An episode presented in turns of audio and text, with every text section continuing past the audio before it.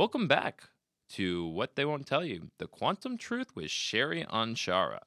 And today we are talking about where are your answers and how to find yourself. So, I've already gotten a ton of answers from you, Sherry. So uh, thank you first off, because we, as we were just talking and during the break here, uh, she is she'll dismantle everything and just tell you the truth. That's why this is called the quantum truth.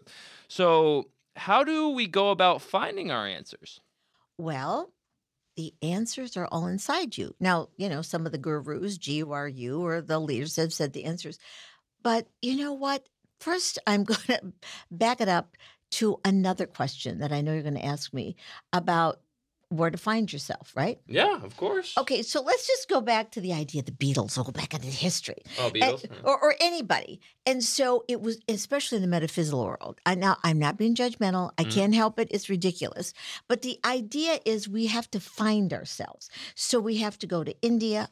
It's great. Or you have to go to the Alps, or you have to go and you have to slush through the jungle and, and you have to be uncomfortable because you have to find yourself. And I'm going to give you an example. This is not judging anybody, but a group of people that I knew that, you know, were very wealthy and are very wealthy and live in Scottsdale. And years ago, they were all going to go off to their journey. Hmm. And they were going to go there because they knew that there was going to be a sighting of this fabulous person. Happened to be Mary at the time, but it didn't really matter who it is. But their whole family was going to go to this place in Europe so they could all find themselves. Hmm. And so they spent about $100,000. Mhm. And Sounds about I- right. I mean, that's a pretty good investment, don't you think, Yeah, to find yeah, themselves? I mean, yeah. And so they all went there. And then they came back, and one of them called me, and I said, Well, you know, did that person show up to Mhm. so you could find yourself? And that person said, No, that, you know, angel in the sky or the guru from the didn't show up. I, Huh. s- I said, I know because that person heard your family was coming and they're in the Bahamas having margaritas because they were going to find themselves. And I said, and you all came back still bitching at each other. right. And what did you find? You found yourselves. Yeah. Oh. Oh. So that's funny. By them not being there, they found themselves. yes. And how did they find So the themselves? absence. They recognized and realized with real eyes Mm-hmm. that it that there was no one outside of themselves that was going to give them their answers. Hmm. You have to find your own answers. So how do you find your answers? It's how you ask the questions. Here's what good one question. We talked about this before. Question is quest at your ion or cellular level, which is your cellular memory. So these are the questions that we've been taught to ask. Oh my God, what's wrong with me? Why do I do these things? Instead of asking yourself, you can't change the what of something until you get to the why. And the why is a fork in the road. So you can either continue to fork yourself or you can move on a new path. It's like ridiculous. And so you find yourself by your willingness to connect to your cellular memories. And the cellular memories are recorded in your body, like a recording, like we're doing this recording. Mhm. Interesting. But the thing is, when we are in our left computer brain, we go to this thing called interpretation instead of the facts. Mm. So when we interpret something, we are filtering it from the emotionality of why we didn't get it. Instead of looking at it, what is it that we're looking at to get? And so it's always based on that dualistic war inside good and bad, high and low. You cannot, you can run all over the earth, you can run all over the universe. But until you're willing to discover your own self within you and ask yourself very clear questions, not is what is wrong with me, but why? Can't change the what to get to the why. Mm-hmm. Why do I continue to do this? What is this behavior about? Because inside you, in duality, you've been taught profiles, behaviors, and roles. So the profile is you're not good enough, not deserving, victim, victim, victim, victim. And so if you are buying into these programs, how could you know who your authentic self is? You can't. You can't. And your authentic self is life. Otherwise, why show up? Right. It, it doesn't make any sense. So why keep wasting time after time? Whoops, I did it again.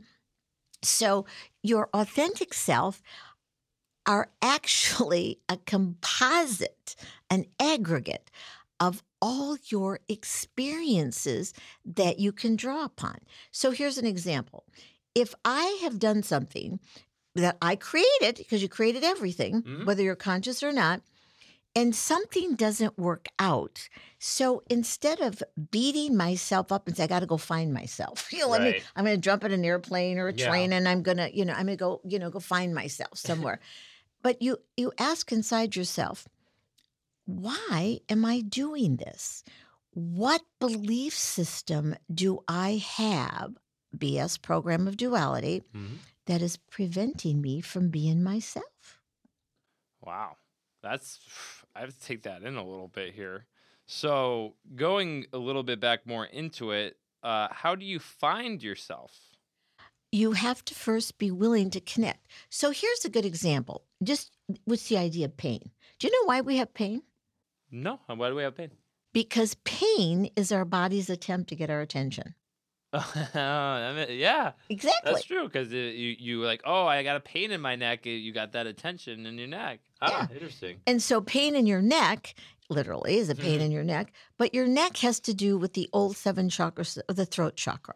Hmm. And and actually in the old seven chakra, they say your heart's the most important. Honest to God, it isn't. They lying to you. Hmm. It's your throat. Because if you can't speak your truth from your heart, and so if you look at the idea when something's a pain in the neck to you, which is you, and you're not speaking your truth, we speak true, but what's the truth?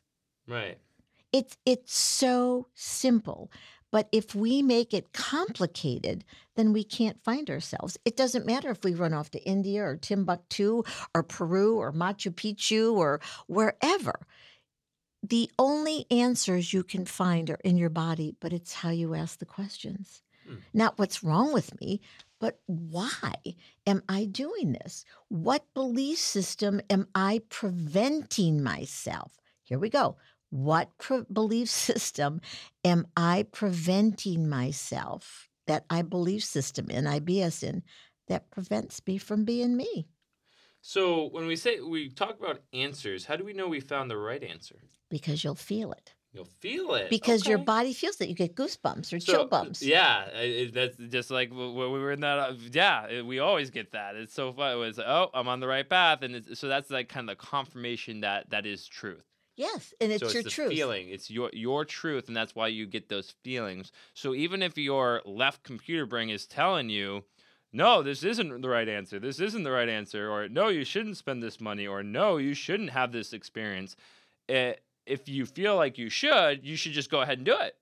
Is that right? Well, trust your intuition, which Right. is your natural and innate ability to discern what is Right. correct for you or not. And so, what we do is we second guess ourselves Mhm.